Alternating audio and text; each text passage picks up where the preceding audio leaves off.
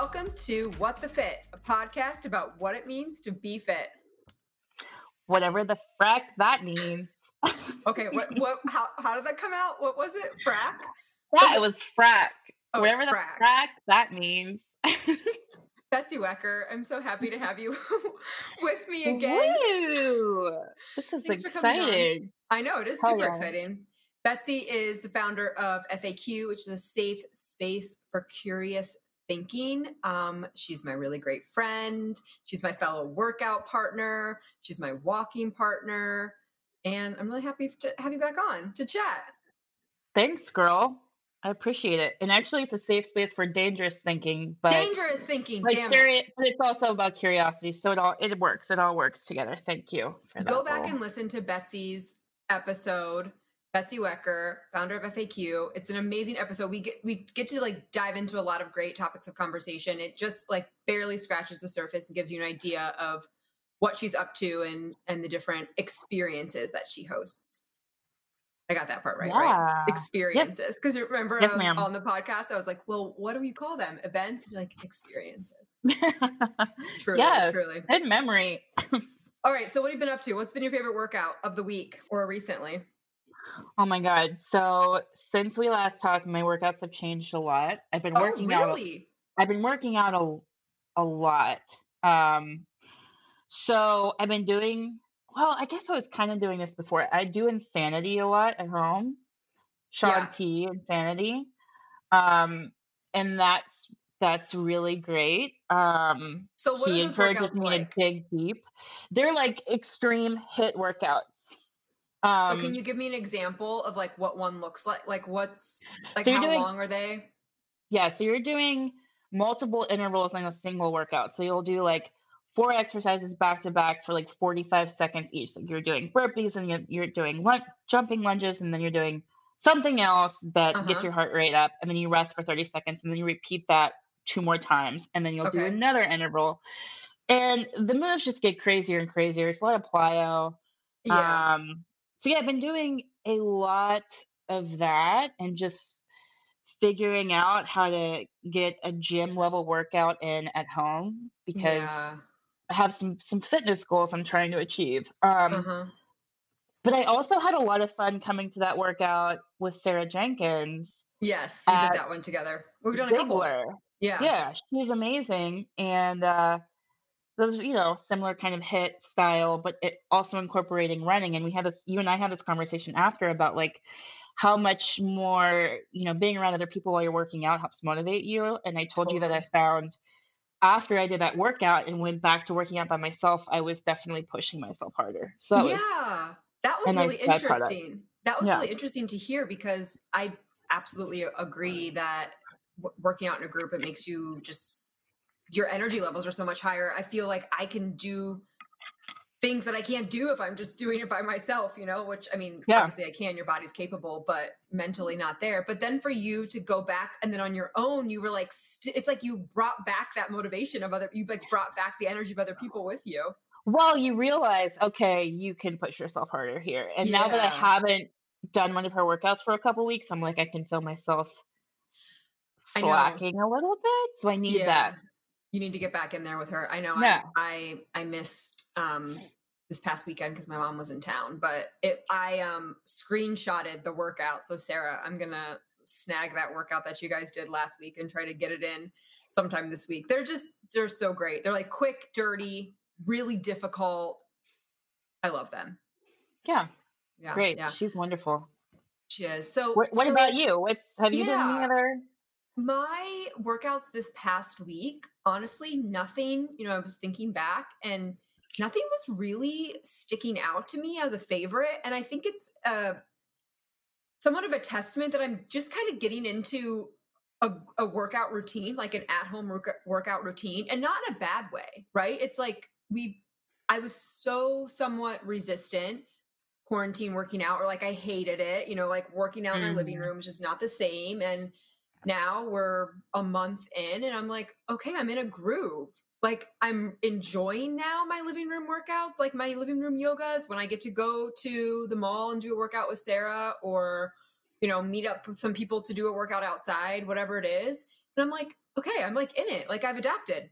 We adapt. Yeah. And all of a sudden Yeah. I'm like, yep, this is my this is it. And not and not in a bad way that that there wasn't a favorite. It's just like, yeah, they were all good and great. And I can feel myself getting stronger in my system of strength living room workouts. Because when I started in March and I was doing those in my living room, I would literally be like brought to tears sometimes because I'm like, this is so hard. Like I cannot do it. And I was so frustrated and like with myself and like feeling disempowered. And now obviously they're still super hard. Like I'm sore after I think every single control class that I do, but I'm feeling like capable and accomplished within them as That's awesome from before like That's a defeated. So I'm great like, I, feeling. yeah, I'm like I feel myself getting stronger. And I remember thinking going through those early days of like making a huge shift to working out at home, and I'm like, oh, one day this is gonna get like I was telling myself, I'm like, one day this will be easier, this will be better. Like it Yeah. might be weeks from now, it might be months from now, but I know it will happen. And here we are. It happened. Well, what is it? I I've heard something. I don't know if it's actually backed by science, but it takes like four weeks to form a new habit or something. So just like you you gotta Yeah. give yourself some time and grace, and yeah. So So now here I um, am. and and one thing that's nice about the insanity system, and it that that thing stands the test of time. Um, Shaun T is just amazing. um, such a great motivator. But they every two weeks you do this fit test. You start with it is your first workout, and then every two weeks you do it. It's like a nine week program, and so every two weeks you're doing the same thing, which is like eight different exercises, each one for a minute, a minute rest in between, and Oh, so yeah. and you're tracking it. So you're seeing how many like every time like you can do more. And that really keeps, even if the workouts aren't getting that much easier because they're insane, Yeah. um, you you s- you're see- yeah, you're still able to see that you're making progress. So that's cool. One other thing I need to mention is that I did, I did too. I forgot about this. So I follow Kim Kardashian, like everybody else in the world, and she posted a workout on her Instagram that I don't believe that she actually did. Okay, she there's no way Yeah. because she was she was wearing like ankle weights, and she said her trainer had her do some stuff that's like normal, like um using like one of those big balls and doing like the hamstring curls and doing kickbacks and like a couple other things. And then she was like, and then I ended with 400 walking lunges with ankle weights, no stopping. And I was like, bitch, what? Kim Kardashian's doing that, which she's not, no way. But regardless, she's saying she's doing it, so I'm going to prove that I could do it. Did you do? For, did yes, you do not without not without pausing at all because a I kind of have to because my yard's not. So I did like sets of 100, four sets of 100 with like minimal pausing, like maybe 15 seconds of pause, be, rest Yeah. between. And uh, I wasn't that sore after, but it was hard. So I did. A, Sarah had like sent a workout when she was gone that I did, and Yeah. it had a total of 180 walking lunges. They were broken up into sets of 30 with like different exercises and running in between, but just 180 was It's a I- I was- shit ton. oh my god my, like by the end of the 30 i just did 30 walking lunges at a time i was like Yep. oh my god my ass was With no fire. weights. With no weights. Yeah. And 400 Yeah, I don't know. Um, I don't really know why I did that, except we need to we need to a do some point. fact checking with prove kim kardashian point. Yeah, there's no way. And she was wearing ankle weights, bitch. So I don't. I'm not trying to hit on Kim Kardashian. I just, I just have a hard time believing. I mean, i find it hard to believe I don't see the muscle. I don't see it. I see find the it- results of some incredible, i mean incredible, world, world class world class plastic surgery plastic surgery, and like a little bit of uh, exercise here and there. no i you hear know. you i hear So you We anyway. need- we need to figure it out what do you want to talk about what's your thing that you want to chat about your fitness wellness whatever thing I don't know. I don't know if you've explored this again uh, yet. Um, you probably have. I'm really interested right now in like the fine line between discipline and like orthorexia. Have you talked about this before? Oh, Interesting, Do Betsy. you know what I'm talking Um, about? And for I, sure. I- I mean, we have. I have definitely touched on this a lot I don't know if we have flat out like had the conversation and called a spade a spade. Well, and and the reason I bring it up is because at the beginning of the year, I started. I've always you know been into fitness, but I really wanted to to dig deep, as Shaun T says, and I wanted to get more dis- disciplined. And I uh, drinking game every time Betsy says Shaun T, drink or whatever drink. it is that you're drinking. yes. Um, uh, but no, I wanted to cultivate more discipline, specifically with regards to to fitness, and I I felt like I was in a place of accepting, like I feel I felt good about my body. I didn't necessarily feel like I needed to change it. It was just like okay, and you know they like you hear that saying. It's like you can't really change until you accept yourself, which I think is really true. Anyway, so I've been like I worked with Ashley Jones and she got put me on this like meal plan and I'm like eating differently and walking 10,000 steps a day on top of my workouts and and so even like I'm really thinking about this with respect to myself because mm-hmm. there are times when like if I don't hit those 10,000 steps or I just feel like man I might need an extra rest day or a rest day this week because there have been weeks where I've worked out every day um where I'm like maybe um, maybe I need to back off, you know? I think it's Yeah. very easy. And it's like, what is that line? How do you define what separates discipline from sort of obsession or This is something that I think about a lot and I've I I constantly struggle with this because I think of myself as a very disciplined person and something that I value, like you know, a value that I have. Um but at the same time i know that when it comes to working out i can go down a, this dark path where i'm then associating my worth with working out or not or just like how how i how i see myself so i feel mm-hmm. like it, it, it's so much about like the intention behind what you're doing like anything else right like if you're not getting your 10,000 steps in and like how are you feeling about that? Are you feeling like, oh, I'm a fa- like that makes me a shitty person, or like, you know, I failed this goal? I feel like you have to do like serious, serious mm-hmm. internal reflection to think about like where is that coming from? Like where's yeah. that feeling coming from?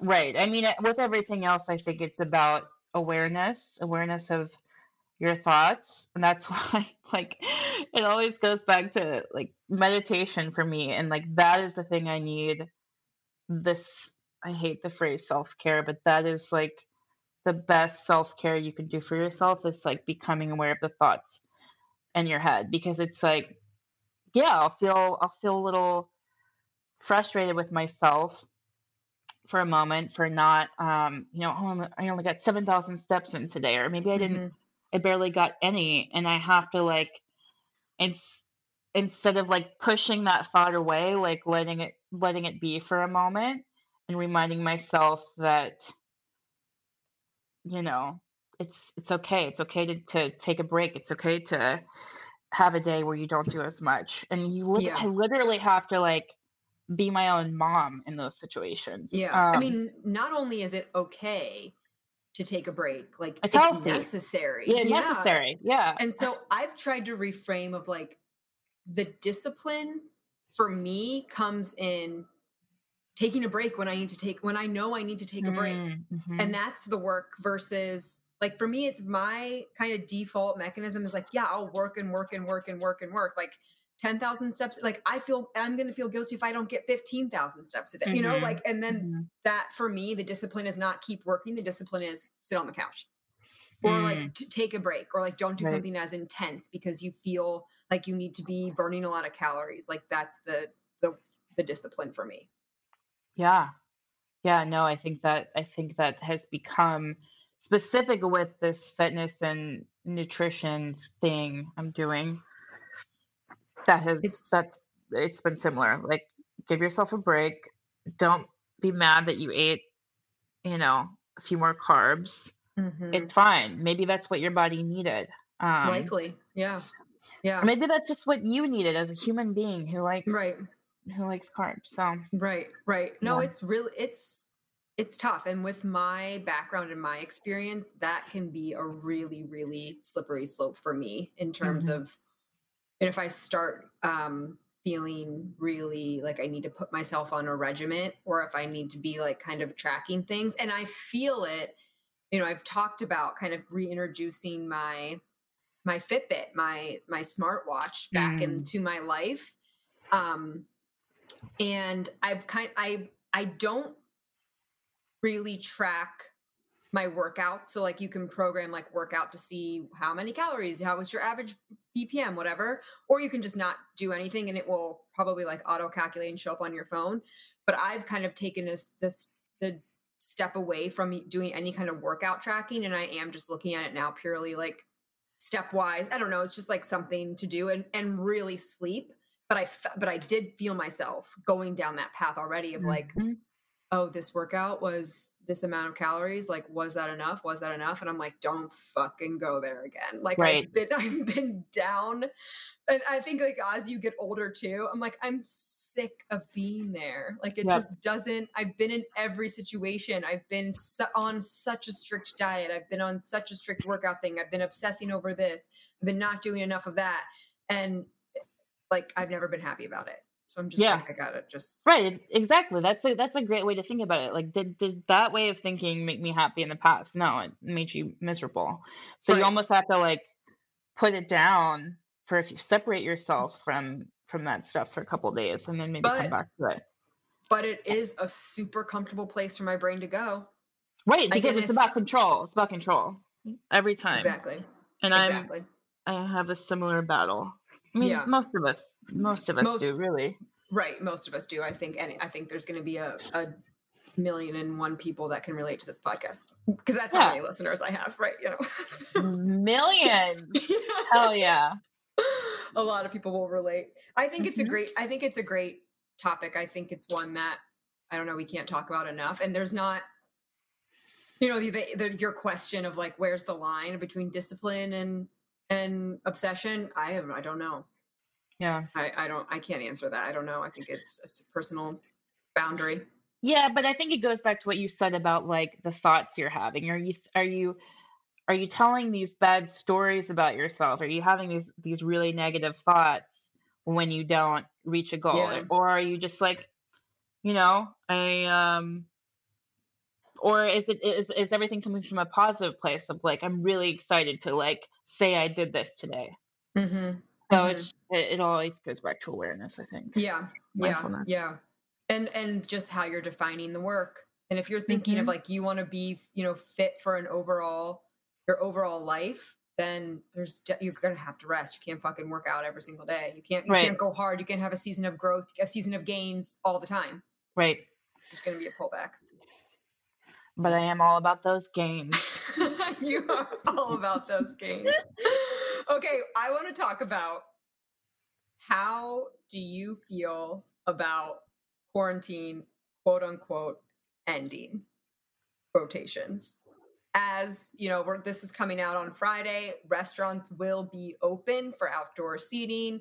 Retail's open. We have restaurants indoor seating opening up in about a week.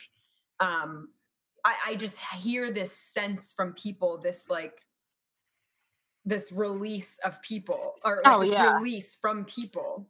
And I'm just interested to know how you're how you're feeling about all of it. And I'll obviously share how I'm I- feeling too. I'm excited. I mean, did you listen to the Elon Musk interview, Joe Rogan's Elon Musk interview? I heard about the first Yes. like 30 minutes. I haven't Okay. finished it yet.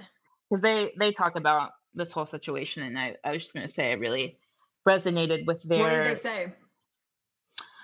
Um, I mean, obviously, I don't know if you've been watching Tesla and Elon in the news about like he's wanting to open his get his plant up and running, and I don't know. There's a lot of interesting stuff. People should just go listen to it. I mean, his Yeah. his I guess his main thesis is just like you know this this is there's definitely a pandemic happening is it um you know and they his whole thing is like we should really be worried when young healthy people are getting this and getting seriously sick dying from it not that we mm-hmm. shouldn't be concerned about other people but i think this Yeah. whole thing is symptomatic of like our fear our fear of death and our denial of death but that's a whole other Well, yeah. conversation Yeah, I'm yeah, I'm- a lot. I mean, I I'm want to be like, you know, I think most people are excited to be social again, but I think most people are also still wanting to be respectful and wanting to like not just jump all the way back in. And that's where I'm Yeah. at. I mean, I'm Yeah. ready, you know, to me, you can't separate economic well being from overall well being. Like they're intertwined. That's just the Yeah. reality. And it's not a modern thing. Yeah. We've always been productive. Like humans have always been moving the world forward through their productivity and through work. It's what makes us like Yeah. feel alive is being Mhm. productive. And so and I'm excited for people to be able to work who want to work. Yeah. Um so yeah, I mean, I'm not gonna lie, Excited. I'm I'm Yeah. excited. Yeah. Yeah. But also like I want to be, you know, again, cautious and respectful of the situation. Right. So Right. Right. I know. I I'm of course excited about the idea of getting back to this normalcy, but I think where I'm hung up is that it's not going to be normal. right. Like Oh even, well you that's know, the other thing. Yeah.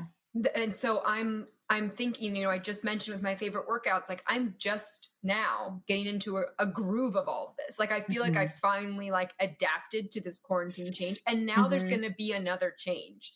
Yep. and yes there is some we can go out a little bit you know or we can the restaurant experience is going to be different or I, I you know i think on the horizon within the next month you know fitness studios are going to open up. What's that going to look like? It's not going to be the way that it was Right. and so now, but it's not going to be the way it is now, quarantine time. So it's like now we're going to have to just get a whole new adaptation. I'm going to, I feel like I'm going to be right back to like square one of March 14th, where we're like, what the fuck are we doing? How are we going to do this? How are we going to stay inside our homes? And now here we are, we're like, okay, well, we did that. And now we have to do this other thing. And Yeah.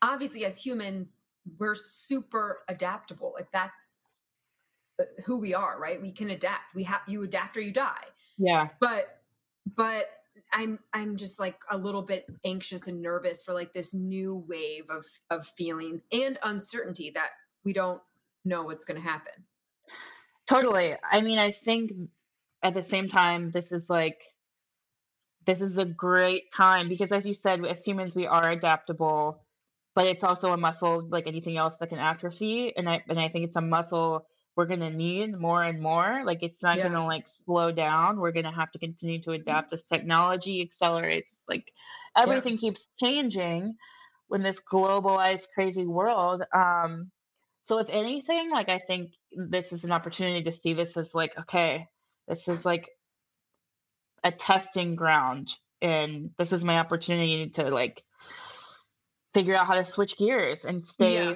stay sane, you yeah know? get your mind in a place where you're able to quickly shift gears and it doesn't totally throw you off balance to be Yeah, like what is this new reality that i'm in right now i mean and and if it if that happened during quarantine, like lost your job, everything about your life changed, like obviously that it's not like you did something wrong by not being able to adapt quickly. That's that's not what I'm saying, but that this kind of co- constant state of fluctuation can help us prepare. That'd be like water, you know? Ugh, I'm not like water, more like I'm more like a like a thick maple syrup, slowly, slowly oozing, That's funny. Well, it's oozing liquid though. Getting liquid. stuck. Yeah, just got to heat me up and then I'll flow faster. Gotta warm her up. oh god, I have to That's stop. funny. Um, so yeah, I don't know what to think. I just also keep going back to like I don't know what I feel. One day is one thing, the next day is another. I have Right. I have contradicting feelings of oh god, I want to be out. I want to go to a bar. I want to be surrounded by people. I want to talk to strangers. Like Right. all those things. And then in the next breath, I'm in the grocery store and I'm like, you are standing way too fucking close to me. Get away right now. Right. It's this weird mix of like extreme stranger danger, but also I want to talk to strangers because I haven't seen any new people in 20 years. Yeah. yeah. Yep. Yep. That, that's how I feel. I don't know what to do. Well, okay. Speaking of quarantine, what's wild card? What's been your favorite quarantine purchase? well, there have been a lot. Uh, I think you and I relate on that. You know, been doing Yes. plenty of online shopping. Um, actually, I'm holding one of them. This is like a very small purchase that happened at the beginning of quarantine. It's this. Okay, so I obviously have a shit ton of big ass curly hair Yes, it's beautiful. and hair bands. Like, e- especially for working out, hair bands are constantly snapping and like just not working. So um, I found these hair bands on Amazon. I'm trying to figure out what they're called, and they're really thick, They look very thick. I can see them. You holding them. but they like one. So it like, but you can't see it. I mean, I guess it just matches my hair. Um, but it really holds its shape, and it doesn't create kinks in your hair, which is like I didn't know that that existed. possible. So they're called they're on Amazon. It's like a pack of 8 or something for 8 bucks. They're called Styla Hair Thick No Crease Hair Ties. Okay, that's a lot. But That's a mouthful, but Styla for big hair ladies. But also um I just ordered a really cute little uh workout two piece from Outdoor Voices and it fits like a freaking dream. What color? What color? It's um they called it Aruba. It's like green and yellow kind of mix. It's their freeform fabric, which I've already got stuff in this fabric. It's really soft and it just it fits like a glove. I love Well, outdoor I'm outdoor voices. I stand outdoor voices always. well, I'm hoping that you'll be posting a gram pic soon to your Oh, story or something, so that, so that we can get some an inside view of that. So I I feel like I've oscillated when it comes to my stance on online shopping, where I've been Mm. at this like it doesn't matter, you're not going anywhere, don't bother to spend the money, just Mhm. forget about this purchase. Right. To like an extreme where I ordered three bodysuits within 30 seconds. Yeah. I know exactly I know exactly what you mean. Yeah. So, so I'm like, I, I don't know, but I I think my my favorite my favorite quarantine purchase has got to be my Aritzia bright orange orange pants. I knew you were gonna say that. They're great. That orange They're bright perfect orange. orange.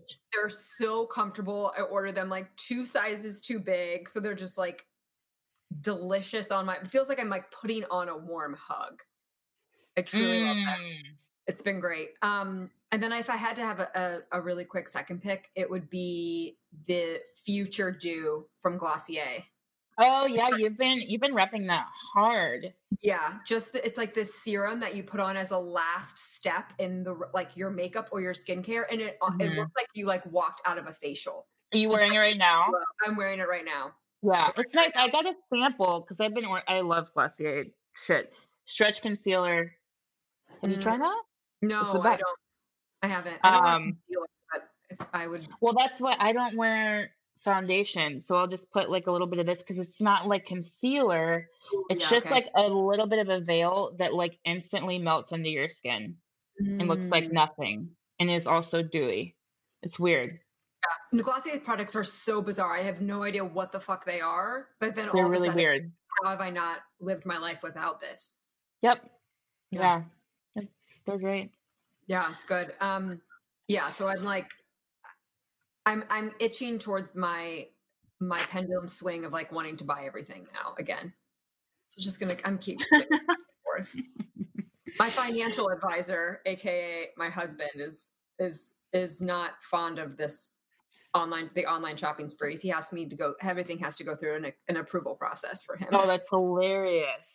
I like a package will come and he's like, Well, you can receive this after it's gone through the approval process. Like, you're gonna give it to me now. oh my god. uh, well, Yeah, it's tricky. It's tricky because, like, yeah, I've bought a few things that are not quarantine appropriate, but you know, one day. there's something there's something about that that joy of getting something in the mail while you're sitting on your ass all day. Oh, and I've absolutely found myself in like times of self-loathing or like feeling like I need attention to be like, if I buy this thing, it will make me feel better. yeah. Hey, and sometimes it does too. You know? yeah, I mean, at least for a minute. at least for a minute, and then you and then you need more, just like any other addiction. right. Totally, totally, totally. Okay, Betsy, we've got some amazing guys coming up. We're gonna talk to two of Betsy's pals. She's sticking around. So let's get to that. Woo. My guests today operate a nonprofit that focuses on storytelling, story listening, and mindfulness. Their core belief is that deep down, we crave the connection that story facilitates. Through weekly meetings, now virtual, telling stories can make us feel less alone and give us tangible hope. As they say, it's like warm donuts for your soul. Their work expands to corporate events, high school campuses, and a podcast. Please welcome Brad Wise and Joey Taylor of Bespoken Live. Hi. Hello, Hi. gentlemen. Thank you so much for joining. Hello. Thank you. Hello. And hello, Betsy. Oh, hi again. Oh, hi again. Uh, it was just um, chat. We were just chatting about how I particularly love these types of podcasts when we haven't met before. And in this case, we haven't even really chatted much before. I was supposed to come to a cuppa on Friday and then got pulled into a work call like last minute. So I didn't get to experience it. So I'm excited to learn along with everyone else, the rest of the listeners too, what you guys are all about, what you're up to. I've listened to quite a few of the podcasts. I listened to the interview. Um, want to get to that. A lot of things struck me there. Um, but I think just start off, just talk to us about what you do, how'd you get started. I think it's an it's just a super super interesting platform and and way of of bringing storytelling to life which is one of the reasons why i started this podcast too you're right like i think storytelling is is so important it's like the culture creator for us it's how you know we evolve and learn so i'm totally in line with there so i'm gonna shut up and let you guys go tell me some stories some stories. Wow. yeah. So we technically started uh, in August of 2015. We got established um, with the IRS and had to put up like, what's our mission? Like, what's our are we going to be doing? And we just said that we're going to create uh, transcendent entertainment. And that idea came from we had we had started doing these live uh, four letter word shows where we would get a group of our friends who would get on stage and there'd be a mix of telling uh, personal stories, improv comedy, live music, all centered around a four letter word each time. And whenever we did that, it was at the Woodward Theater. Um, cool. Something, the room would just vibrate and something transcendent, other that we didn't have much explanation for. Um, just we felt connected to each other, felt connected to something bigger in the world. And so we were doing that under uh, an old banner, um, operating as a, a, a nonprofit, but not really being able to get funds and stuff in. So we thought, well, let's just lose money and be able to raise, you know, sure raise donations and all that. Yeah. So we launched, and then starting in 2016, we were doing live shows every month, all around a four-letter word. Um, and it was during the election season, and Mm. what seemed to start happening, it was it was really weird. Like towards the summertime, I don't know if you remember or not, but it just seemed like there were so many um, police shootings. Black and brown people were just getting Yeah. killed. Yeah. Um, it seemed like every single time we had a show, something tragic happened. And when we would come, like the word would be play or free. And it just didn't feel completely right to, I don't know, let loose and just have yeah goof off time. right And so we started to do these like mindfulness reflection exercises to get us in like a space where we'd be ready to kind of connect deeper and split up into smaller groups and tell stories on a more intimate basis. And that's when the room like really started to vibrate and we Mm. discovered like oh th- we thought we were just in the in the uh, work of entertainment putting on a show yeah that's uh, like Um, a performance so to speak it's a, yeah Exactly. And then then it it was just like, oh, this is why we're actually here. And so it feels like since then we've been experimenting with different ways to facilitate that kind of connection in a in a bunch of different ways. Yeah, that's amazing. So was it did it was it just like a bunch of friends or you know how did you two get together for it? Yeah, so we started I work for uh, my day job, I work for a creative agency uh, called Rebel Pilgrim. And the a lot of those, uh, a lot of our coworkers and our network just came from sort of a performance background. Um, So we just Mm. had a weird network of musicians and improv comedians and storytellers, and just had this desire to do something together. Um, yeah, and so that's how it all started. Um, as we started to grow and like to figure out who we really were, uh, around um, 20 was it 2017 or 2016, Joey? It was after Yeah, early 2017, I think.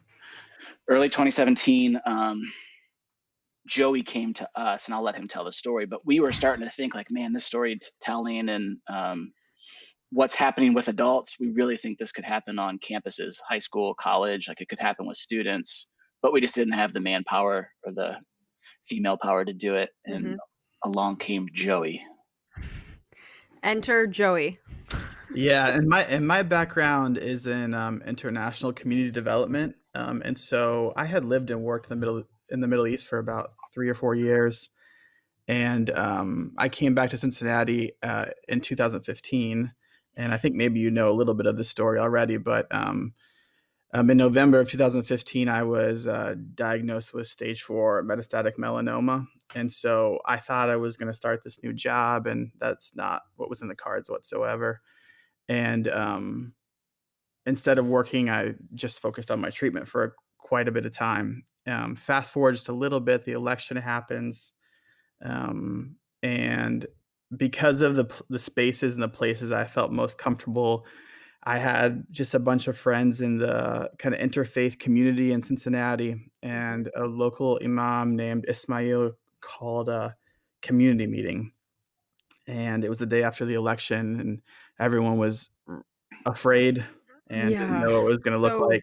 I remember that so so clearly that feeling. yeah yeah and i didn't i mean it was a different kind of thing for me because i didn't know how much longer i was going to be alive and it just felt like the world was collapsing around me and um so we sh- i showed up at this meeting and uh one of the things that came out of this meeting was they asked for somebody to lead some interfaith youth programming and i had been doing that in the middle east so i thought you know i'm super sick but maybe this is an opportunity for me to begin to discover who i am and this new season of my life and so i said yes and started to try to figure out what that could look like Mhm. and um, I didn't quite know what it was going to be. I was talking to my friends, local rabbis, local Muslim youth workers, other other people. I could, couldn't quite figure out what it was going to be.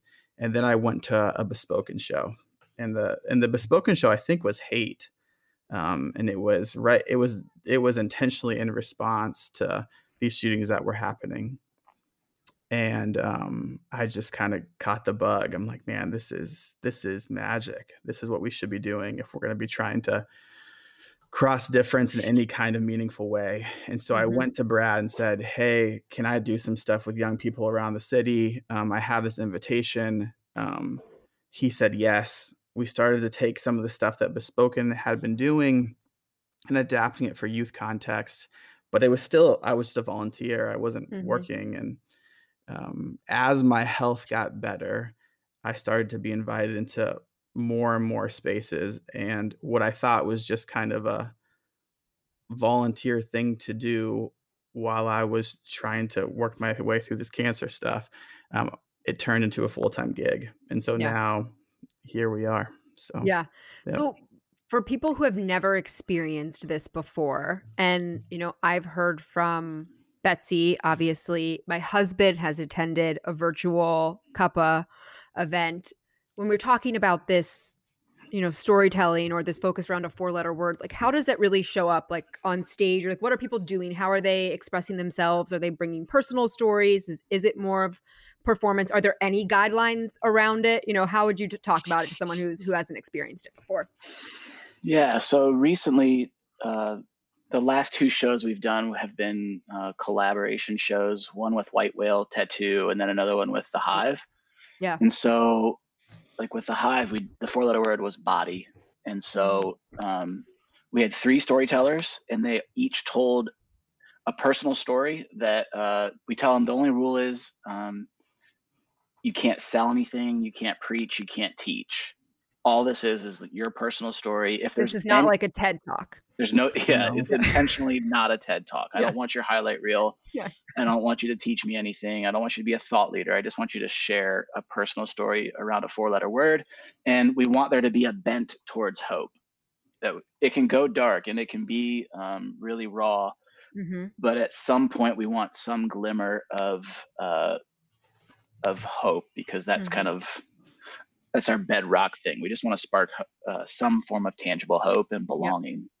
So the three storytellers they get up, they tell like eight minute stories, and Okay. then we split up into triads. Usually, um, one of us will lead uh, a reflection to sort of get stories going, and then they tell stories in groups of three.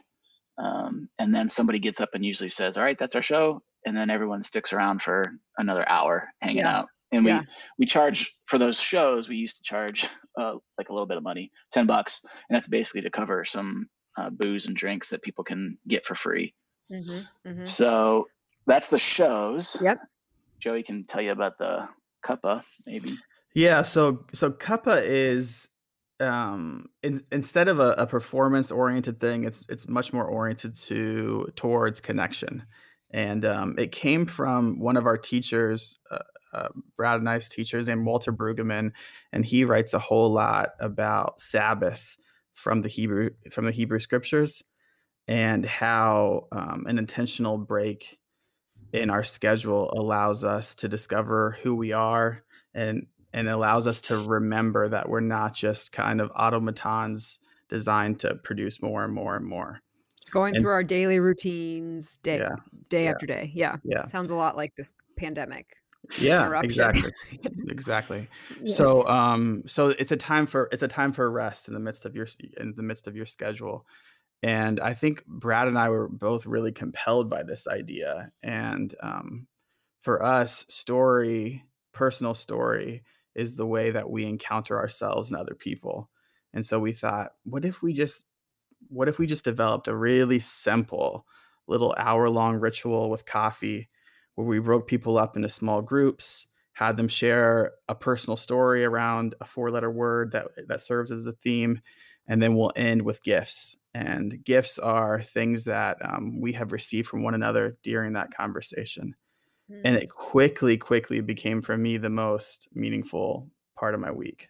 yeah. Um, yeah, and then that that that kind of thing that we were we were meeting at Mom and M's Coffee before the pandemic started, and um, we kind of saw this stuff coming, and we were trying to figure out what to do. And I'm gonna toss it back to Brad and let him decide, let him talk about how it went virtual. Yeah, we had one of our favorite um, members of the little community is uh, named Joan. She's 84. And she and her friend Meg, who's like 77, 76, after one of the last ones we'd gathered in person, they were like, uh, we're going to keep coming. Like, this community is too important. And we just realized that we didn't want to kill Joan um, Yeah. and needed to go virtual. So we we decided to to use Zoom because it can break out into breakout rooms. And Right. what's, fascinating is I actually think I, I'm curious to hear what Betsy thinks. I think Cuppa kind of works better virtually um, than it does in person. Not That's that we'll never go back to it, but there's something cool about coming together at the beginning.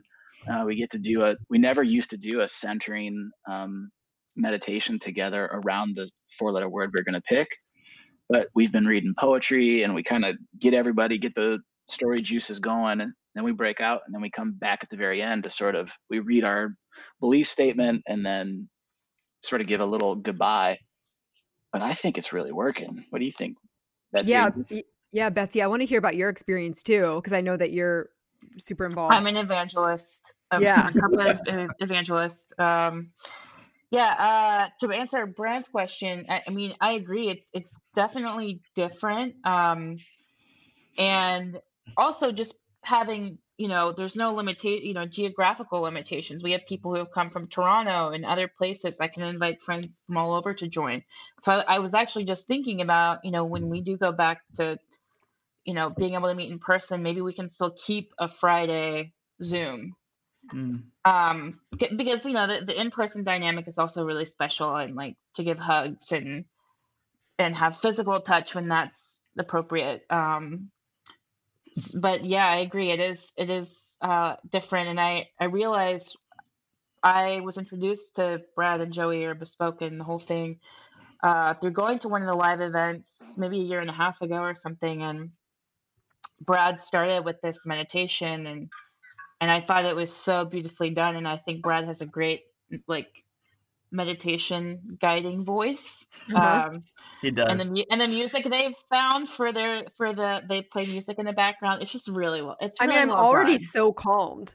Yeah. Like the energy of just, of just like, which it, it was interesting to hear you say that you think it operates well in this virtual platform because you know when it's normal times i'm recording in a studio right and we're across the table and i felt like i've missed that energetic exchange so much of like being mm-hmm. in person and like really being able to feed off of each other's energy and picking up these the the nuances um but that you know we're hearing that this works a, a little bit better i'm just um, that's yeah it's interesting well, to me and there's this fun like roulette sort of aspect of like you don't know who you're gonna like be paired with so that's kind of neat you're like yeah. oh look it's you know Deb yeah. or it's somebody I've never met. Hello, how are you? And it's it's a really neat exchange.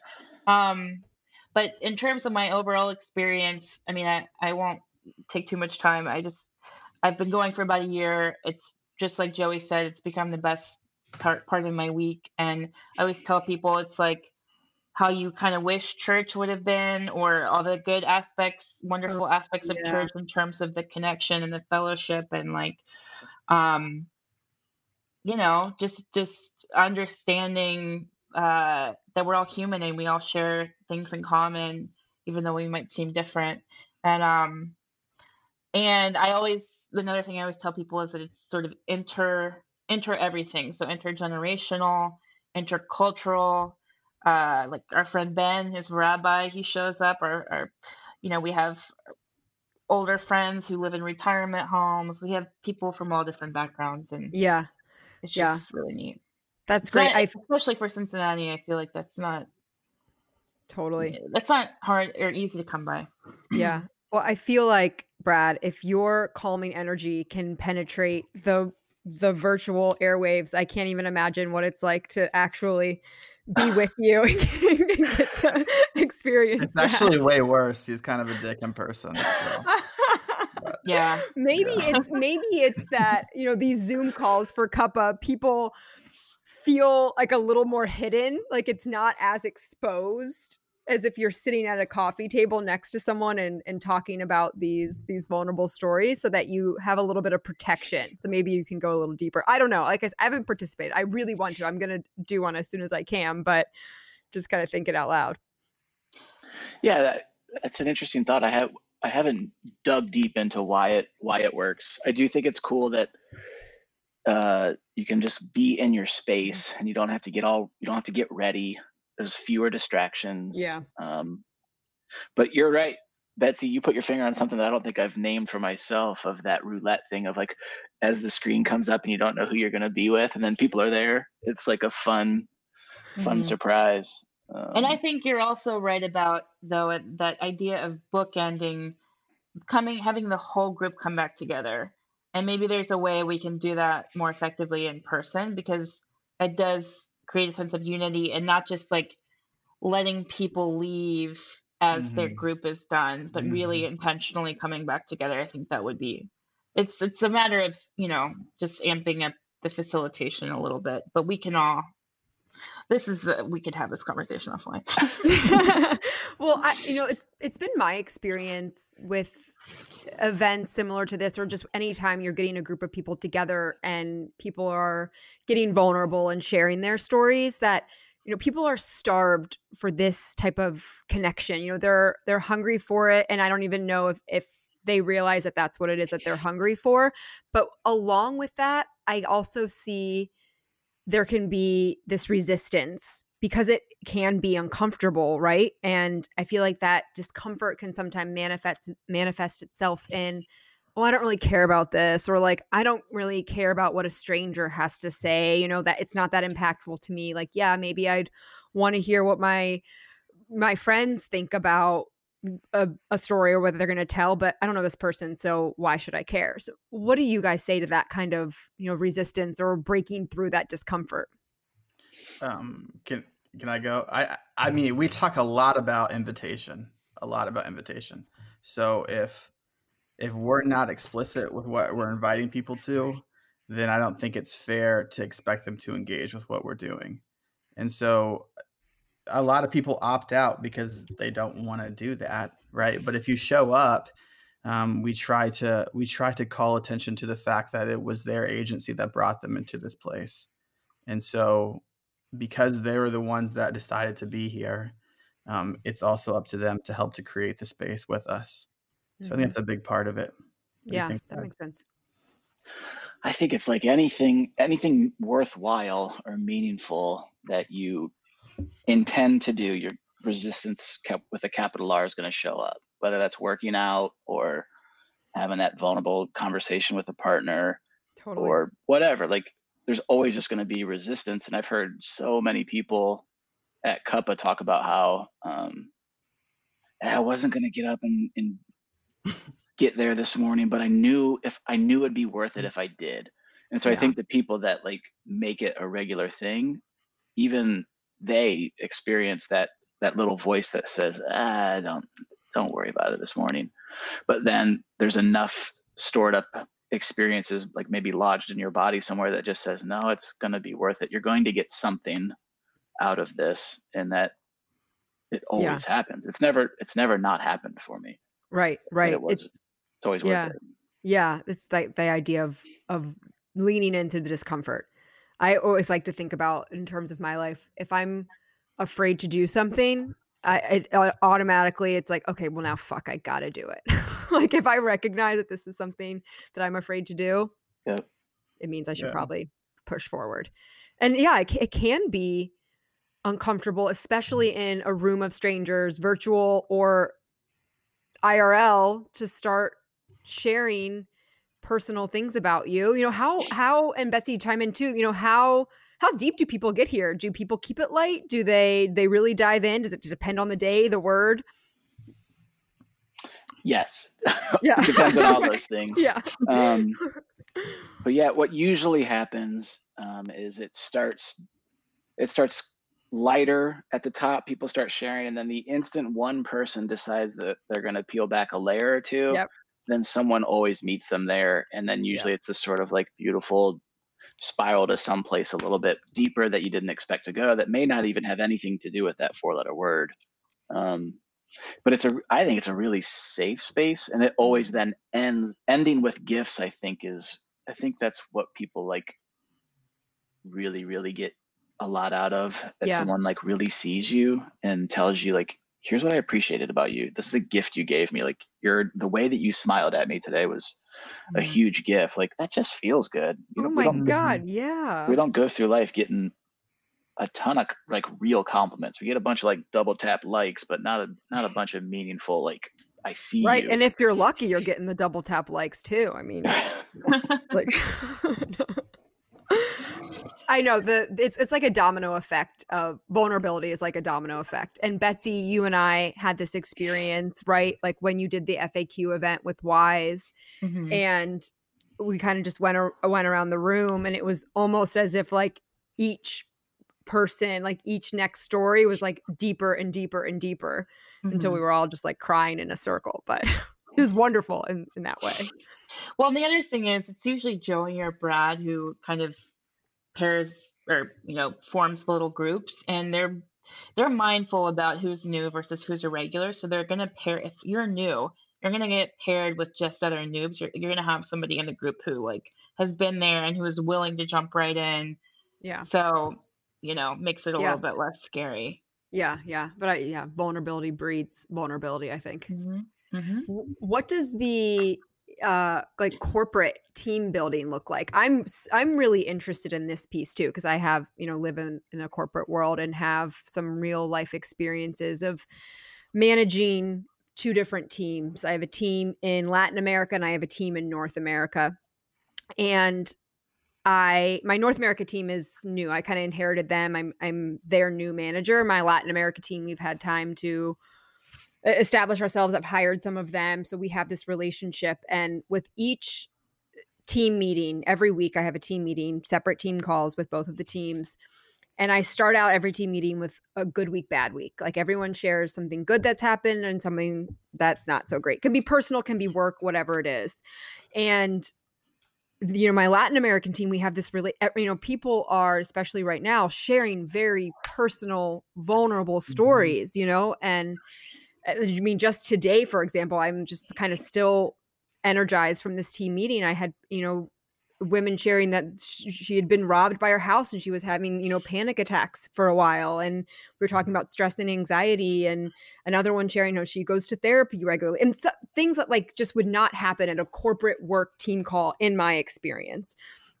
And because of that, like that team, we operate like so we work so well together. It's a well-oiled machine. Like I just know they've got it. My North America team, on the other hand, right, we're kind of new. I, I, didn't hire a lot of them. There might be some, you know, mistrust issues with me as a new manager, um, and you know, I have that same exercise. And you know, their stories maybe are a little bit more surface level. You know, not getting as deep although i try to always like set the example of the tone of like you know my good week and my bad week it's it's really what's good and what's happening with me and if it's uncomfortable for me to talk about i still try to go there but the difference then of like our ability in that north america team to not get deep I, it's i think reflective in the way our whole team operates mm. i believe it absolutely yeah. believe it so I'm interested to, to hear about you know how what that work looks that you guys do with with the corporate events. Maybe two comments before, and then Brad could talk about the corporate work. Um, so I think that for us at Cuppa, one of the maybe the key ingredient is the regularity with which we meet, and so um, there is a context of relationship and trust that has been established that even mm. if you're new you come into it and i think it's tangible you can feel it yeah yeah even if it's even if it's in a digital space um so i think that i think that matters a lot you know mm-hmm. you come, come, please come and you know I, I i can't guarantee but i'm pretty sure that you're going to have a positive experience at Cuppa but i think the real kind of potency is when you start to to to become a part of the group and start mm-hmm. to see yourself mm-hmm. as a part of us and and as and we see you as a part of us as well um yeah so I, yeah so that's that's one thing i was thinking um and then i can't remember the other thing so go ahead brad go talk about corporate events happens to me all the time yeah we so we have a deck of story cards i don't know if you saw that on the website or yes not Yes, i did um, 28 cards that have they each have a four letter word and then prompts that get the start stories going. And uh, we've done we've done those in corporate settings with 8451, yeah. um, Cincinnati Bell, Kroger, just different you know corporations. And what happens is exactly what you said with your um, with your team. People yeah. just like, oh yeah, we're human, and right. We have lives outside of this place, and if we slow down to remember that and to laugh together a little bit and to maybe cry together mm-hmm. and just mm-hmm. be be real then all of a sudden you you have uh, some level of love and trust with one another and yep. so basically now what we do when if a if a corporate team wants us to help help them out we'll find some excuse to split you up into groups of three to to do that as yeah. quickly as possible. Like we'll yeah. hear like what do you want to do? Okay, okay, we'll we'll start this way and then we'll split up into groups of three because that's that's where the magic happens. Yeah. Why three? What is it about three? Just what you found works. Yeah, Brad. Why three? I, I, We've been I sense an inside joke coming yeah. here. a lot about this. Well, yeah. it comes from another one of our teachers uh, and mentors, Peter Block, who's a longtime consultant and now a grizzled old activist. Um, and that's triads are, are his thing. And what he, I actually called him um, on the phone early January maybe, and I just because Joey and I were having a conversation like, why why three? I don't. It doesn't make any sense. Why does it? Why, it's just so much better when it's three even versus four. Um, and I I asked him why, and he said the biggest thing he thinks is because nobody can hide. Mm And it's I've Mm. found that that when there's four, you can sort of step back and you can be the quiet one and it doesn't matter. It doesn't affect the energy of the conversation because the three people will keep double dutching and you can just watch. Um, but if you're trying to double dutch with just three of you and one person stops, it doesn't work. Yeah. Doesn't work. Yeah. And so I think that's Yeah, why they I try it. Everyone has has ownership. hmm Yeah. You came up with a little tagline. Can you share that? I did. Brad? Yeah, like triads are the quickest ways to make uh, to make enemies into neighbors or strangers into neighbors. Something Oh like that. yeah, something like that. Yeah.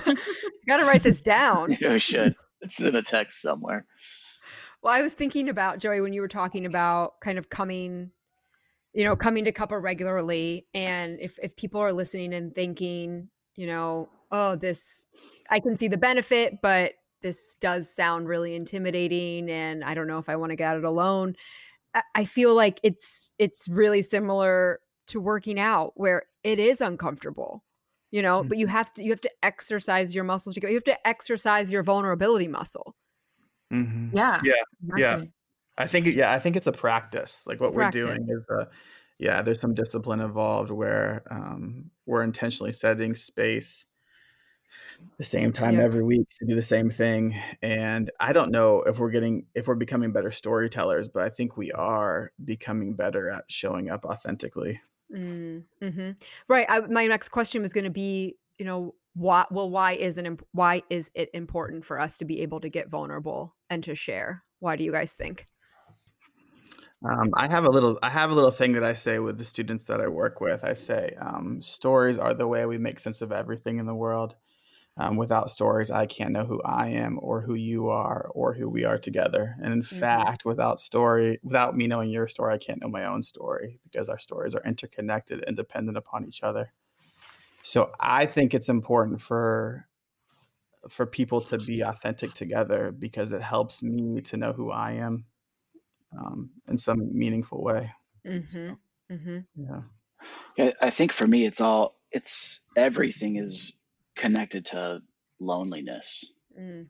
and it's a it's a pretty vulnerable feeling to to feel lonely. Um, and what happens, ironically, is that when when you're vulnerable and you share something about yourself, almost every time you're not the only person to experience that, and then Right. instantly the person you're talking to Mhm. feels feels less alone, and they're just like, "Oh, thank God." Yeah. I, Yeah. I mean, I've seen it happen. Like, thank God I'm not the only person that Yeah. feels Mm-hmm. that way. So someone's vulnerability taps into the vulnerable vulnerable feeling I have of trying to like keep up this facade that I got it all figured out. Sure. Sure. They they let their guard down, and then we're just like, oh God, Now I can. Yeah. I can too. Let's Right, take, right. Let's take it off We and can- just be real together. Yeah. Yeah. And, and Mm-hmm. even if it's something, you know, you can't relate on a granular level, it's that, oh, you're carrying pain too. Yeah. And I'm carrying pain too. And like we're both carrying something heavy. Yep. Mhm. And then you don't feel so alone that you're Yeah. people are like you. Yeah. Yeah. No, I I I totally agree. I think it's I think it's so important and it's really difficult, at least for for someone like me who I I like to be in control. I like to think that I have control over my emotions and that I'm the one in charge here. And you know, if I'm if I'm feeling a certain way, well, I'm I can push that feeling away. I can move past, like do whatever I have to do. And so then to be able for me to sit with some of those really uncomfortable, difficult emotions, that's I don't like it, right? I don't like to do that. I don't know many people that do, but then I also recognize like I have to feel feelings. That's I have to do that. So something I've been working on for the last year. This I this this realization realization just came to me last summer that that for the longest time I had not I, I like to talk about feelings. I like to analyze them. I like to do all of the the things that have to do with feelings except actually feel them. Anything to prevent me from actually feeling them. Yeah. Yeah, that makes that, that makes a lot of sense to me. I think I was I, I was thinking about what you were saying, Brad, about the feeling lonely piece, and and Chrissy. I, so just recently, we uh, I was in a group, a small group at, at Cuppa, and this this guy who I didn't know so well, he's he was starting to tell a story, and I noticed that I was like, man, I don't want to be here. I have so much work to do. I, Yeah. I like why am I why am I in this space?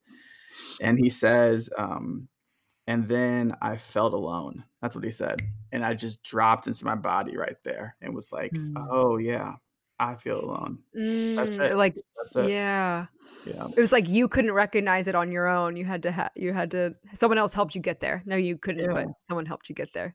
totally i saw myself in him i saw this this common this common uh desire for belonging for being together for yeah community and yeah. yeah Yeah. so i think that's that's that's that is like that's a little bit of like the magic i feel like we're trying to to, to chase whenever Mhm. we whenever we're continuing to do this again and again each week so Well, now that we we kind of know what it's all about, I'm super what drew you to this type of work? You know, what is it about you or your past experiences where you felt really called to do this? Wow, mm. that's a good question. Thank you. I I think what I'm what I'm what I've been drawn to since the time I was a little kid is just like making stuff with friends. Like I I grew up out in the woods just trying and never succeeding, but trying a lot to like build these massive forts that were gonna oh yeah, me too. yeah like Yeah. and so like I, I think I've just oriented my life to uh make stuff with my friends. It's my Mhm. what I've always always done. And then what what happens is you you make something, and then you. I went to design school. Graphic design is my background, and just I it, design thinking is just baked into who I am now. And so you make something, and then you figure out well, what worked and what didn't, and then you iterate, and then you do it again, and then you keep doing it until you figure out, oh, this is why we started this. And like that that discovery that I talked about, like with the live shows of when we figured out like why we really were doing what we were doing um, I think there's something transcendent to the the act of creating things with the community, and I like getting to the the aha of that moment. Um, Yeah. and for whatever reason, we got on this path and ended up here. Yep. Yep. I love that. Joey, what about you? Um, yeah, I mean, I think there's there's different stories I could probably tell about like the pursuit of finding my own identity or finding belonging. That's probably been a thread throughout my life. But specifically bespoken, I don't know if the the position that I'm working in, the organization itself, feels like just such a gift to me. Um, it doesn't feel like something I conjured or something I tried really, really hard to make happen um, all the stuff we do and like we try to keep this on the DL, but is really super simple and um, and even still, despite kind of our despite our lack of trying as hard as we possibly can, something emerges. And I think for me, it just continues to remind me that who I am is not what I do. It's something, Mm, there's something more core to me than even the stuff that I do. Yeah. Um, so yeah, so something like that is probably the reason why I'm doing it. Yeah. Yeah. Betsy, I'm interested. What kind of got you onto them? How'd you become an evangelist? Um, well, I went to that Or one what was it about? and Yeah. then and then I actually ended up connecting with Brad uh, about a year or so ago um, about FAQ, and we have some mutual friends at the time. Actually, I think it was my boyfriend at the time who was like, who had met Brad and was like, I think he, you, know, you guys are trying to do kind of similar things, and you should connect with him. So I did. I got coffee with Brad, and uh, and he's just like a wonderful person, like that, very immediate in that way. Um, Mhm. and he gave me awesome feedback, and and I was like, I should start going to this thing, I guess. and then the first time I was like, well, this is where I need to be every week. Mm, Um, so I don't think I really ever stopped going once I started, and and then I and I met Joey, who's also amazing, and um and and one thing that I think is really brilliant about the model of it is like Brad and Joey, at least for Cuppa, have designed it. They said it's sim- it's very simple, but it's very effective. And at the same time, they've made themselves almost non-essential. I mean, they're essential, but it's no one person has to be there. It's about the collective, and it's so like anybody.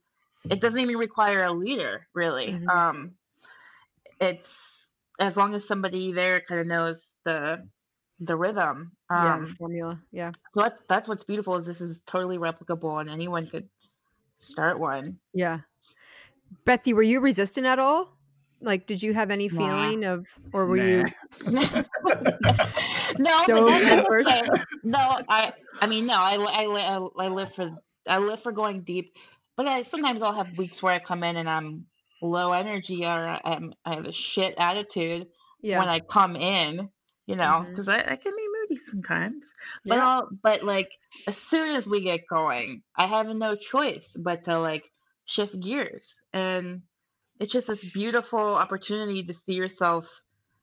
You know, like uh, lots of regulars, but usually there's a, a newbie or two every week, and and to see yourself reflected in a stranger, Mhm. I I compare it to you know the psychedelic experience of ego death of that moment of where your your individuality melts away and you're disconnected yeah. and um it, it, and it like i'm not like it's profound every week it's there's something profound about it mm-hmm.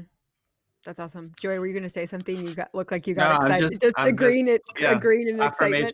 Yeah. Yeah. yeah, yeah, yeah, I I know the the more the more I'm you know hearing you guys talk about the experience and what you get from it, it it truly is sounding to me so much like the experience of of going to a gym and working out. Like, yeah, you can come in with a shit attitude and it turn it absolutely turns your day around. Uh it's difficult, all these things. And we know how important, you know, exercise is for our physical body, but I just think people are lacking this part for their mind and for their their emotional body. So, you know, I'm interested, you know, how do you see this work contributing to we think about a person's whole self wellness and fitness? Yeah, physical fitness is in my mind one small piece of the pie. Yeah. Yeah, to me, if you sent over a question of like, what does it mean to be fit?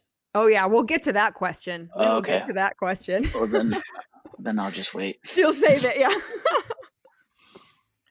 I mean, I, I I do think I mean there's been lots of studies on on the the health impacts of loneliness and how when you have a when you have a a, a sense of being connected to other people is all these positive indications for heart disease and immune system and on and on and on. So there's something very um, holistic about being connected and your overall health.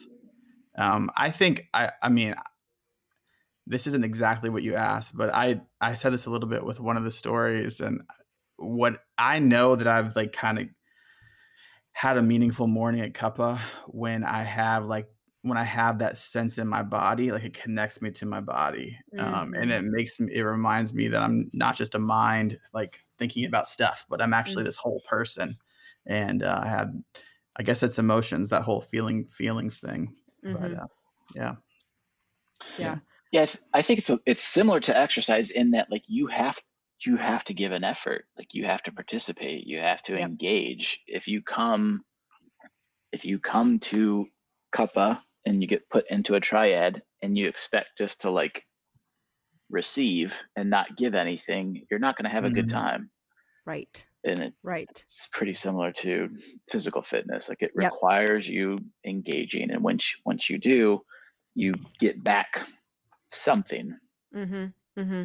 Yeah, and I'm just thinking of this the time that we're in right now, and we're bombarded with messages. I mean, like I can't tell you how many people at at work, the messages we get about stay connected with your your teams, like check in on your friends, everyone on Instagram, check in, check in, be connected, be connected. Like obviously it's so important for us as humans to be connected, but not just in a time where we can't leave the house. You know, like it's like this is something I mentioned earlier that I think people are hungry for this, but they don't know. It's they you you can't really put a finger on what it is that you're missing until you have this experience. And again, haven't specifically had cuppa, but just of being in a room with people and then sharing stories and getting vulnerable. You walk away and you're like, oh, that is what I needed. Mm. It's super super important. I want to I want to shift gears a little bit. So I was listening to the the podcast. I think that Brad you interviewed Joey and what struck me right off the bat was both of both of your sensitivity and awareness of emotion and it's not something that I often see present in the men in my life like i i got this like this right away from both of you the way that you were talking the questions that you asked how you responded just the overall storytelling that you were doing and you know i know betsy had mentioned talking about this this perspective on the redefinition of masculinity i'd love to you know explore this topic and you know we talk a lot about this podcast on self-care and how we take care of ourselves and for women that's kind of you can rattle off a million things but i don't know if men are in a place now where they know what to do or how to take care of themselves. So a Mm. lot there, but so I'll let you dive in however you see fit. Yeah. Um, I wish uh, I wish I had Joey's beard. I'm jealous of his masculinity with that. It's a No, pretty I- great beard. I got invited. I don't know if this is an answer to your question, but I got, It definitely is. I got, I got invited to this um, this male retreat with Lululemon Oh yeah. About masculinity. It was called Ditch the Mask, and it was mask M A S Q because of masculinity. Um, and it was if I didn't want to go to this thing at all because I am not I am not yoga fit or professional bodybuilder fit at all. Like I I am rocking a, a dad bod for Yeah. sure. Um, but I said yes because uh, at that time, uh, my son, who was five, six, um, was scared to do a lot of new things, and so I was like, I can't tell Henry to. He's got to do try new things if I'm not willing to do it, and so I, I said yes so that I would have a good story to tell him. And when I showed up, my greatest fear was uh, realized like there was legit there was an NFL player there. There was all these guys that owned a gym. I mean, they were like Adonises, and uh, there was li- little old me. Um, but the whole thing was about being vulnerable and admitting that you don't have it all figured out. And when that was the case, I felt like You were like, step aside, guys. Put down your weights. There's felt- a new sheriff in town. I felt very fit and comfortable. Um, Mm. and I, I wonder if if that comes from having some ego death. I haven't done it via psychedelics, but I've I've had some pretty mm-hmm. I've had some public failures with creative ventures and projects and things that didn't go as well and and it it was seen and by other people and mm-hmm. that having to do that identity work of realizing that I'm not what I create or I'm not my job. I think if you can go through that experience and come out on the other side, then you realize there's nothing to be scared of of being vulnerable and, and telling your story and you realize that it it's the secret sauce to facilitating the things you want in life, connection and love and joy and hope and laughter and all that. So Yeah. but I think you probably have to fail and, and admit that you failed. Maybe those two Mhm. things Mm-hmm. before you're ready to kind of step into that that new brand of masculinity. Yeah, and I think that's hard for anyone to do, right? Male or female, but particularly I can imagine for men when it's kind of seen as like you should have all the answers, you should know what you're doing, you're the leader, you're the rock. And then to come from this place of like, yeah, no, I failed or I don't know what I'm doing, Mhm. it could be really difficult. Yeah. Yeah, I think my I I mean, I for me it seems to me that um I don't know, getting getting cancer when you're 27 kind of breaks you breaks you open in a way that sort of forces some of that encounter with your own fragility and things. And um I, I think that I mean that's I, I really don't want that to be the I don't know the climax of my story, but it but it has very much characterized um, like there's a before cancer Joey and an after cancer Joey, and those two people feel very different to me. Mm-hmm. So, Yeah. Yeah. I can Yeah. I can absolutely relate to that too. So, how do you both, you know, what does self-care look like for you? Betsy mentioned earlier in the episode she hates the word self-care, but Betsy, what was another what what else can we say to mean like how do you take care of yourself so that you're able to show up for other people? Is there do you have a better word? I'm so open to adopting a new word. Uh, well, can you just say how do you how do you take care of yourself? Sure. Yeah, we can say that. How do you care for yourself? So we're just gonna put the self behind care, and then it's okay. yeah, just so, switch it around and it's fine. okay. Until everybody else says that, and then she's gonna be like, "Nope, we're back to self." Yep, That's yep, totally that's how it goes. How do you take care of yourself, Brad? What are some practices that you have personally? Yeah, I mean, I can speak like right now with uh, quarantine. Mm-hmm. Um, Cuppa obviously is a one where you just you get together with other people. That's one way. I take at least a daily walk with my wife Oh hell yeah! where we can just talk and I love walking. I love walking to the core of my being. I want to come to a story where the four-letter word is walk. we've talked about doing that. Oh, yeah, we've talked about yeah. going to a park and uh, taking a walk in the woods and Oh. triads and telling stories. Amazing. Um,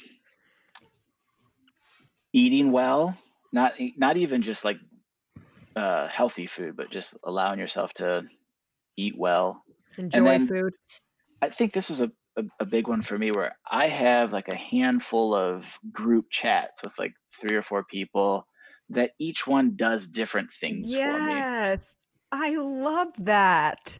so some I love that. some are just like dumb memes Sure. Some's the guys group that I go on a yearly trip with, and all we do is remember beer pong stories. And yes. some like we're we're sending each other like deep quotes, and we're like digging into stuff. And like I'll I have five of those going on all the time, and that just mm-hmm. I think balances me Right. out. Right. Where we're Um, talking about the kind of whole self wellness. You get to you get to take care of a lot of different pieces. That's important. and then being married i think having um, a good consistent healthy sex life is it's not like a good Yes. thing it's a it's an absolute necessary thing Yeah, yeah. No, I would have to agree with that for sure. And it's it's I don't know, something mm. that you don't think about going into it of like yes, it's work, but not in a way that you think about w- work. Not like it's mm. hard or it's difficult, but you need to be aware. It, it Yeah. of- you know, you need it's not something that you it's not just going to flow like it did when you're first dating or when you first got married. Like that's kind of where the work comes from, so to speak. But that there's no shame in that either. Like you should if you lose that huge romantic spark with a person that you've been with for a long time and living together and living in 500 square feet and only seeing each other, like that's okay. yeah There's something wrong with your relationship. There's something wrong with you. Those are Mm. great. Those are great. Joey, what about you? Yeah, I, that sex sounds good. That's a good one. I'm gonna throw with that. Uh, just so yeah, I was thinking Just a couple. sex, yeah, I was thinking a couple different practices. Um, I mean, since the cancer stuff, I, I've had a, I've tried to keep the 20 minute, uh, like a day meditation going. That's probably my most um, significant personal practice. The cuppa stuff is really important to me. Um, I've also just been reading a like since the the quarantine started. I've been reading a whole lot of poetry, a lot, a lot of poetry, Oh, um, that's and awesome. that's been really that's been important for. And I, I wasn't like a big poetry person before. Like I liked it okay or whatever, but like now it seems to be. I don't know. I'm just I'm sort of sick of of big ideas and something that actually gets me feeling a little bit and gets me out of like that constant flat zone all the time Mhm. is what I'm looking for. And then um maybe the last thing is uh I have a 17 month old son and I put him to bed every single night and my wife Brooklyn has like a very specific way she puts him to bed. Sure. Like we give we give him a bath, we give him a bottle, we read it while we read him a book, and then we put him this way, he goes to sleep. And um I've been putting him to bed this whole entire time, and um, I I kind of tickle him to sleep. like, just like giggles for like 25 30 minutes and it's a very long ordeal you know but you he, tickle him for 25 to 30 minutes i would so, that sounds like torture to me it's not, it's not, it's not like it's not, it's not like constant it's like he he'll like try to to grab my ear and then I'll like tickle him and then he'll stop and look uh, at me and then do it again. it's know? like a little playful. Yeah. Yeah, it's real yeah. playful. And then yeah. he gets so tired from it and he just goes to sleep. So you're wearing and out. I'm wearing them out, yeah. Yeah. And at first, Brooklyn, my wife was like, "Why are you doing that? You're messed up his whole schedule." Blah blah blah blah blah. And now, um, when I walk into our bedroom after he's asleep, she has this big smile on her face because she's she's been hearing him like laugh for the past thirty minutes. You know. Yeah. So yeah. That's a real source of I don't know. Joy. It just feels like at the end of the day, these days, I'm exhausted. I'm like, yeah, white, white. Yeah. Um, and so having that yeah, that reminder of humanity of this of this little person is really really great. Yeah, I love these are such great examples because I think going back to this kind of dilemma I see with men maybe not being able to identify what self-care looks what taking care of themselves looks like. but really it's like it's you've just got to recognize like you said what brings you joy you know what allows you to to break that kind of static line of the day? Like those are the things you're looking for. It doesn't have to be you know what men's health is telling you to do or or whatever other media source you're getting it from. It's like really just be able to identify those moments in your day like this feels good. This walk this makes mm-hmm. me feel good. This group this meme like that's self-care. Taking care of yourself. Damn it. Fuck. I can't get it. I'll get it. I'll get it. I'll get it. Okay we did okay this is the question now brad. We've arrived to the question Brad's what, been prepping for it. Yeah. Here we go, Brad. Let's do it. What does being fit mean to you? Uh, being fit means being able to do 50 push-ups and then challenge five friends to do 50 push-ups uh-huh. That is on, true. on Instagram. Yes. If you, if you, can't do that, you're a slob. And yeah, you, you are not fit. Yeah. you're not fit. Not fit at all not caring for the self. Um, yeah, no, I, I, I, right before we got on this call, I was thinking about that because I was like, well, I want to make sure I honor your request to have an answer for that question. Um, and I think it it has something to do with uh, balance, like being like sustainable balance. And I think mm-hmm. what I mean by that mm-hmm. that you're doing you're doing work on your your head, heart, and body mm-hmm. in a in a a way that you can actually sustain. So anytime you get out of balance and you're like, man, you're you've you've nailed that six pack and that you've spent all your waking hours torturing your body to get there, but you haven't done any work for your heart mm-hmm. and mind really. Mm-hmm. Yeah. Um, it's reaching some level of vulnerability and awareness in all three of those centers, I think, and then being able to do it in a in a sustainable way.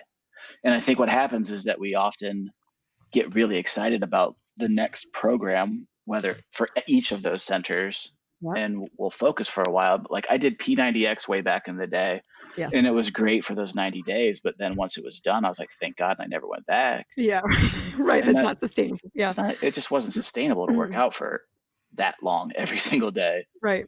Um, and it didn't have any time to do anything else really. It felt like so there's something to that like sustainable balance, I think, in doing the work of consciousness for your head, heart, and body.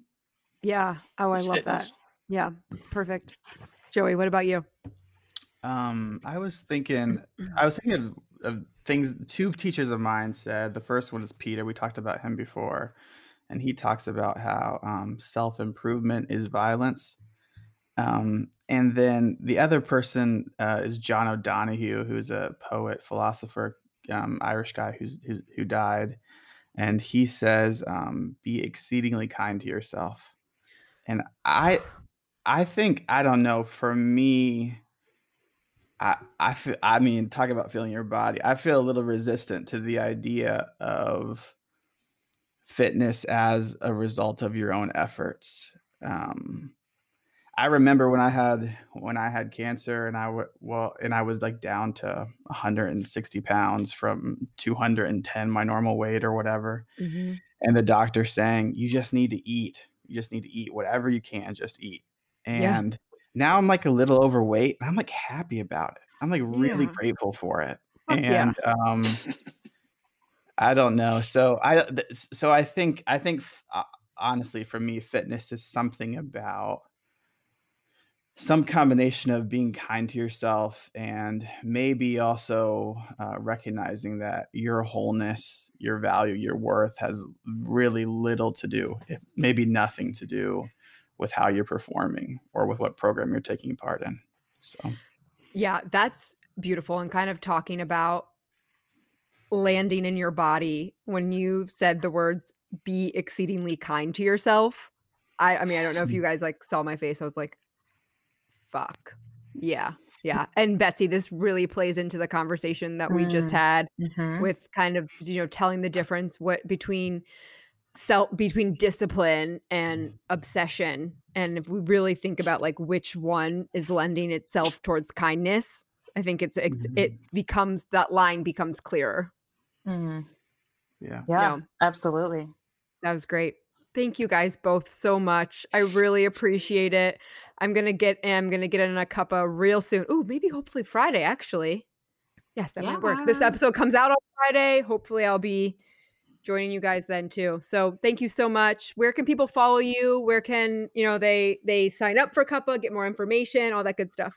on the internets at Bespoken Yeah. Live, right? bespokenlive.org at bespoken live um, you can find the information for the cuppa sessions on wednesday and friday from 8 to 9 a.m um, yeah we're on instagram and we have a podcast of our own. Yeah. check us out all those places. What's the podcast called? i think it's bes- just bespoken live isn't it? Yeah. Yeah. Yeah. Awesome. Perfect.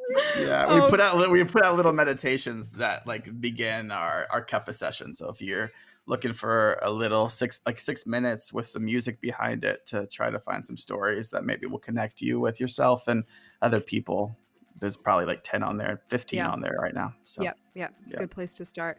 All right. Well, thank you, listeners. As always, follow the podcast at What the Fit Podcast. Rate, review. Just tell all your friends. Go on your walks and tag What the Fit Walks. Thanks, guys.